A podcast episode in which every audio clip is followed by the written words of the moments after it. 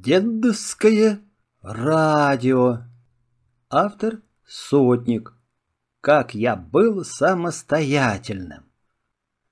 День, когда я впервые почувствовал себя самостоятельным, врезался мне в память на всю жизнь. Я до сих пор вспоминаю о нем с содроганием. Папин товарищ, полковник Харитонов, пригласил родителей провести воскресенье у него на даче. Но меня туда брать было нельзя, потому что сынишка Харитонова болел корью.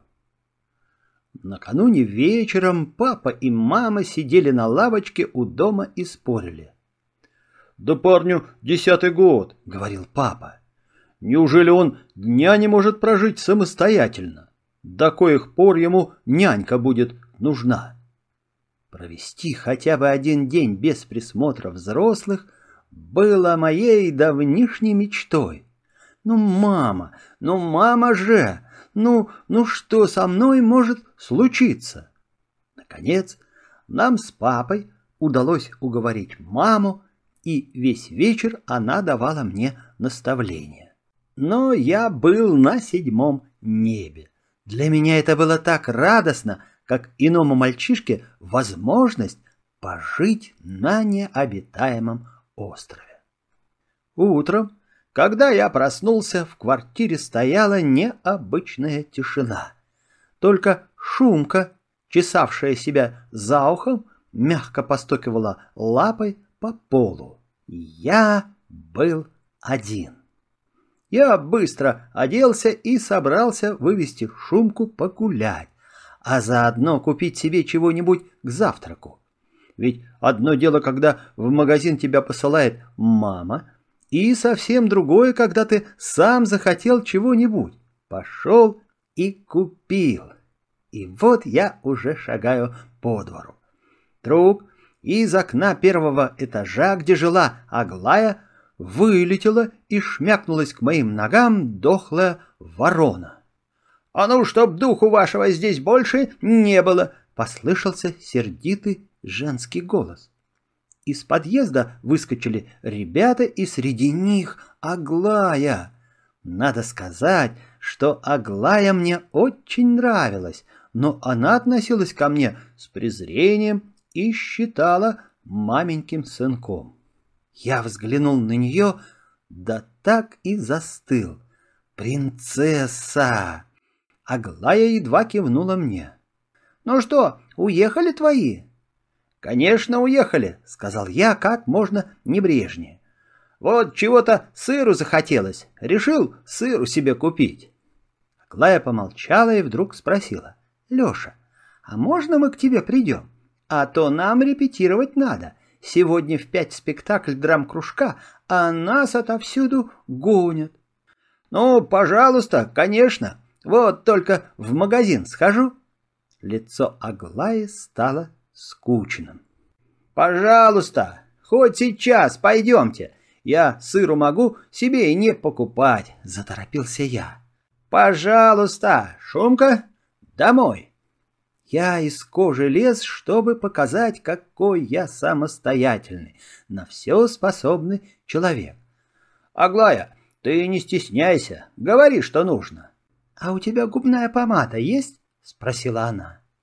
«Я тебе не только помаду мамину могу дать, но и пудру, и карандаш для бровей». «Антошка», — сказала Аглая, — «давай-ка загримируйся, как артисты делают». «А ну тебя! Мне козел покоя не дает!» — буркнул Антошка. Мне объяснили, что Антошка играет Иванушку-дурачка и должен приехать к принцессе верхом на козле. Дохлую ворону и ту настоящую достали, а козла из фанеры сделали, — сказал Антошка. Артисты помолчали в раздумье. — О, это твой конь? — спросила Аглая. — Мой, да, но я в него давно уже не играю. Отрекся я от своего старого друга. — Антон, — сказала Аглая, — вот бы из этой лошади козла сделать. — Этот? Факт лучше фанерного, задумчиво изрек Антон. Переделать лошадь в козла оказалось нелегко. из отрезанного холста сделали бороду, приклеили рога. Потом коня покрасили зубной пастой и мукой, разболтанной в воде. На новый паркетный пол я старался при этом не смотреть. Пробило два часа. Ребята заторопились. «Пора обедать. Кончайте скорей», — сказала Аглая. «В пять часов спектакль, а мы и не репетировали еще». «Зря только коня испортили», — проворчал Дудкин. Аглая передернула плечами. «У, какой ты! Тебе все плохо. Фанерный ему плох, этот плох».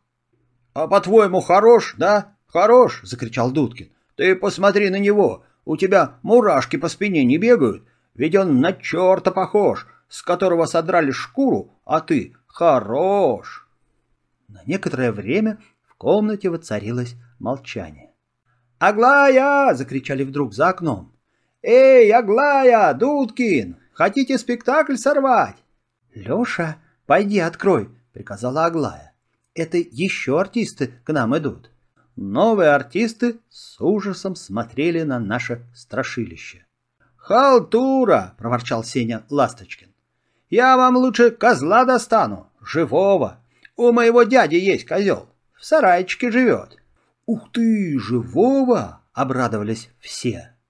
«Только козла надо сейчас забрать, а то дядя в три часа вернется, тогда ничего не получится.